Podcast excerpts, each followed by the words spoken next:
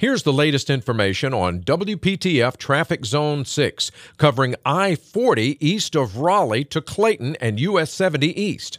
Westbound 40 still going to see stop and roll delays from 42 through Clayton bypass. However, beyond that, it starts to thin out and look better up to business 70. Tune to AM 680 WPTF, the traffic station with traffic reports every 10 minutes on the 8s, morning and afternoons. Zone by zone reports are an exclusive feature of WPTF Triangle Traffic.